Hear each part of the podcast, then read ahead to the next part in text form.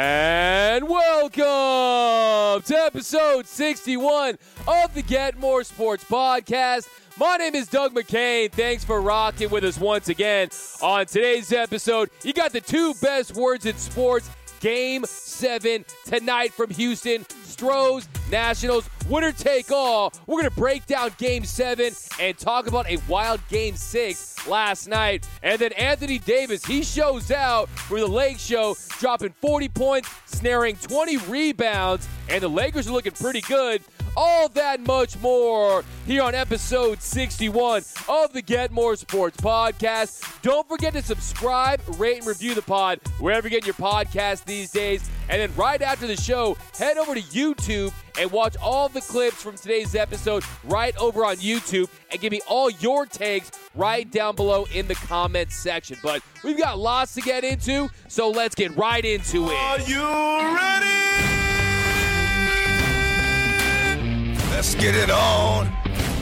Game seven is here. The two best words in sports. Game seven tonight. You got Zack Greinke going against Max Scherzer. Two Cy Young Award winners. They go head to head to decide who's going to win the 2019 World Series. And last night, it was a wild one. The Washington Nationals, they beat the Houston Astros 7 to 2, and now the road team wins again. I'm telling you, it's the home field disadvantage. The Astros messed up. All those wins in the regular season, well, it's working against them apparently because the road team wins again. And it's the first time in any major sport, NBA, NHL, Major League Baseball, where the away team has won every game in the championship series. So tonight, if the Nationals win, you're going to see a record for no home team winning in the World Series has never happened. History is being made in this year's Fall Classic, and it all got started in the top of the first inning. Justin Verlander,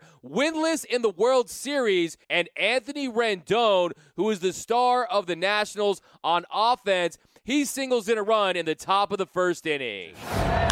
Right side base hit. Here comes Turner. Good start for the Nationals in game number six.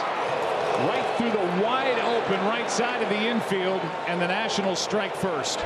Now, the Astros did a nice job responding in the bottom of the first inning. Jose Altuve, he scores Corey Springer on a sacrifice fly, and then Alex Bregman, he goes deep on Stephen Strasburg, making it 2 1 Astros. Series two homers, seven RBIs. Alex Bregman got him again. Santa Maria. Alex Bregman felt so good about that swing, he took his bat all the way to first base with him. Alex. And then Alex Bregman apologized for his home run trot right after the game. Um, well, I just let um, my emotions get the best of me, um, and um, it's uh, it's not how I was raised to play the game, and um, I I just let my emotions get the best of me, and I'm sorry for for doing that.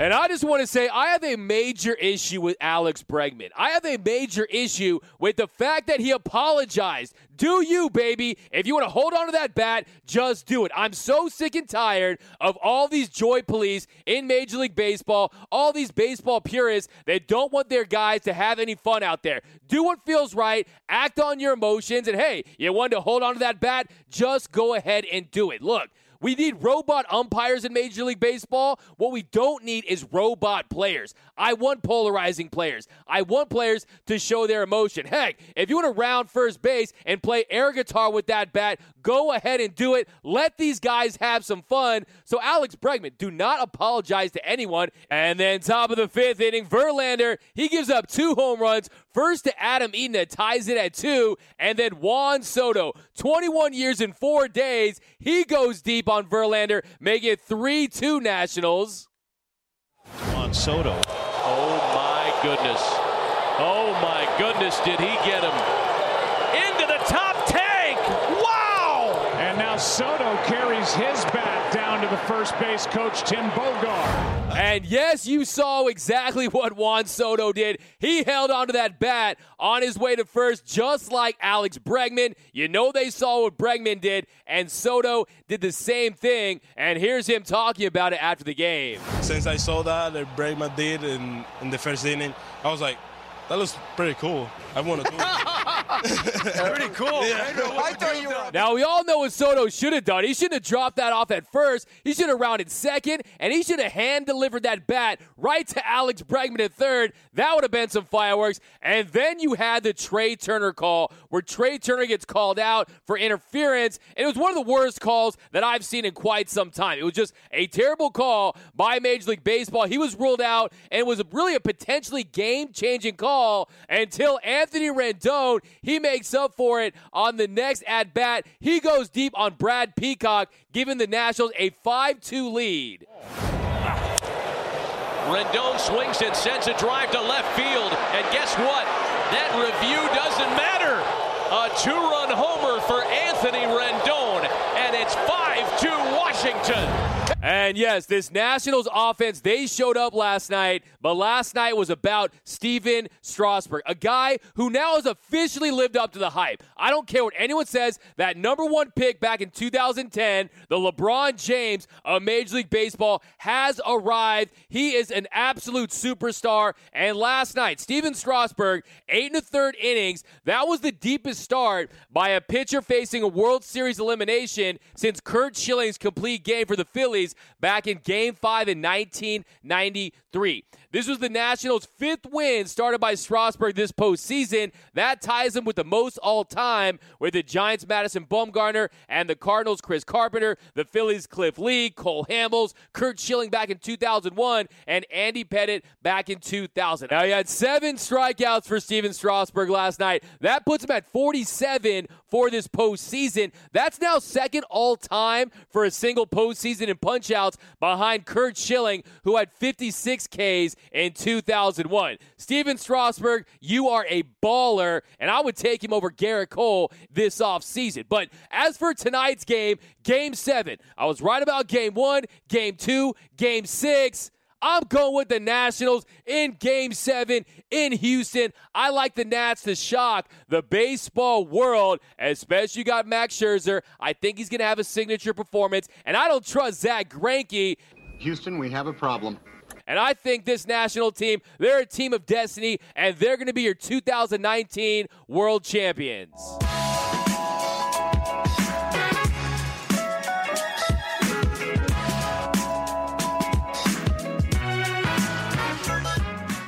Anthony Davis, he had himself a game last night for the Los Angeles Lakers, dropping 40 points, snaring 20 rebounds, and he goes 26 for 27 from the charity stripe. The Grizzlies brow down last night to the brow at Staples Center, and he made the all time record, set the all time record for most made free throws for the Los Angeles Lakers, previously held by Dwight Howard, who is leading MVP chance for Anthony Davis at Staples Center, but he was on his game last night. All that work in just three quarters, 31 minutes for Anthony Davis, and here's him talking about his performance right after the game.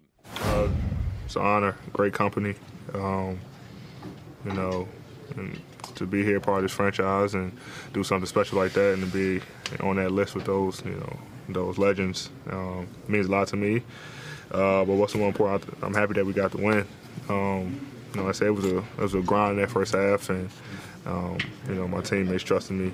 You know, just told me to get going, and you know, that's what I try to do, and just try to get to the line, make make some shots, um, and just try to be, you know, you know, a monster on the glass. You know, um, you know, we give up a lot of uh, offensive rebounds, uh, especially in that last game. So I just wanted to make sure they got one shot, you know, and, and that was it. And do the same thing on offense. And with that 40 point, 20 rebound game, Anthony Davis joins Laker legends Elgin Baylor, Wilt Chamberlain, George Mikan, Shaquille O'Neal, and the cap Kareem Abdul Jabbar to have accomplished that feat. Elgin Baylor had done it 34 times. Wilt Chamberlain did it five times as a Laker. Hadn't been done since the Diesel did it in 2003. But the concern last night was Anthony Davis's shoulder. His shoulder, he was a little banged up. He left, he went to the locker room. Here's Anthony Davis talking about his shoulder during the game. I was really just trying to you know figure it all out. Um, you know, it was bothering me a lot. It was uh, very sore, but um, I didn't want to come out the game, so I just came to the back and you know adjust some things, and um, felt good to go back out, and I went back out, um, and the late in the second. Uh, felt good. You know, did some more stuff at halftime, and then you know, went out in the third. Uh, was going to actually just test it on the third, and it felt good. And last night it was classic Anthony Davis. You know he's one of the best players in the league. It's just the durability concerns. And last night it was fitting that it was his shoulders because he's going to have to carry this Laker team on his shoulders all season long. LeBron James, he's not a top 5 player anymore. He's maybe not even a top 10 player anymore on most nights, and they're going to need Anthony Davis to put up big numbers all season long. He's averaging 66 games a year in his career. Yes, he's played played 75 games a couple of times, but it's those knick-knack injuries, the shoulder, the thumb. Luckily for Laker fans, he hasn't sustained any long-term serious injuries, but here's LeBron James talking about Anthony Davis and the fact that he's just scratching the surface with the Los Angeles Lakers. Um, I don't I don't even think he's scratched the surface yet. Um, I think we're all still getting comfortable with one another. I think he's still getting comfortable out on the floor, but you know when he's uh, attacking like that, um, the guy shoots high in the 80s and 90s from the free throw line. You know that's easy money for him, and it's and it's great for our defense as well. It's great for our team being able to settle a game down like that. So. Um, he was wonderful tonight, spectacular in all facets, both offensively and defensively, and we needed it. Did you know? And I love how LeBron was chanting Taco Tuesday with the Laker crowd, but if you heard at the end, he goes, We needed it. Really, LeBron? You needed Anthony Davis to score 40 points and get 20 rebounds to beat the Memphis Grizzlies at home? That should tell you about the depth concerns that LeBron has with his current Laker team and how badly they need Kyle Kuzma to come back and be that third star. Because Anthony Davis, I'll put him in the top three. I still have Giannis Antetokounmpo ahead of him. I still have Kawhi Leonard ahead of him because those guys have made deep playoff runs unlike Anthony Davis. Anthony Davis, that's going to be uncharted waters. But if you're Anthony Davis, you're officially a Los Angeles Laker. That was his coming out party last night. And if you're Anthony Davis, you just want to have a more efficient game. On the year, he's shooting 43% from the field, 27% from three point range. And I think Anthony Davis, like LeBron said, is only scratching the surface. But if you look at him so far this season, He's got 25 9 and 5 in the first game, 21 7 and 2 against the Jazz, 29 14 and 3 with three blocks against the Hornets, and last night a monster game, 40 20 and 2 against the Grizzlies. So it's about the durability, and I think the Los Angeles Lakers need to be as careful with Anthony Davis's minutes as they are with LeBron James. LeBron James, he's 34 years old. Anthony Davis, only 26 in the prime of his career, but LeBron James is a freak. LeBron James never gets injured despite all those long playoff series, all those finals games. LeBron James is still trucking. Yes, he's lost a step, but Anthony Davis, they cannot afford to have him miss significant time because if they do, they're going to be a four or five seed at best in the West. So, and the thing about Anthony Davis, it's not those season ending injuries, it's injuries that he's playing through. So, if you're the Los Angeles Lakers, take that into consideration. You can ill afford to have a Anthony Davis that's not 100%. You got to rest him when he needs it, or else they're not going to go deep in the playoffs.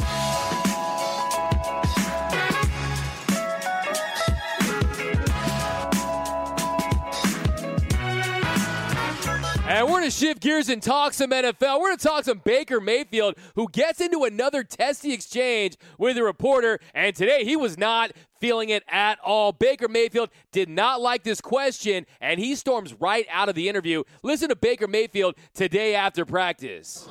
Blocked field goal at the end of the first half, a two-minute uh, drive. It seemed like there was a lack of urgency there. or something going on? There was a penalty, so we were negative yardage. No, but there was a lot of time between snaps. Uh, well, when the penalty happened, then we're behind the chains. No, no, no, stop saying but. I just told you the clock was running and we had a penalty. Do you want to give them the ball back? No, you don't play. You don't know it. That's just plain and simple. Was I happy with the drive? No, we didn't score points. It's the dumbest question you could ask. What? Jesus, Tony.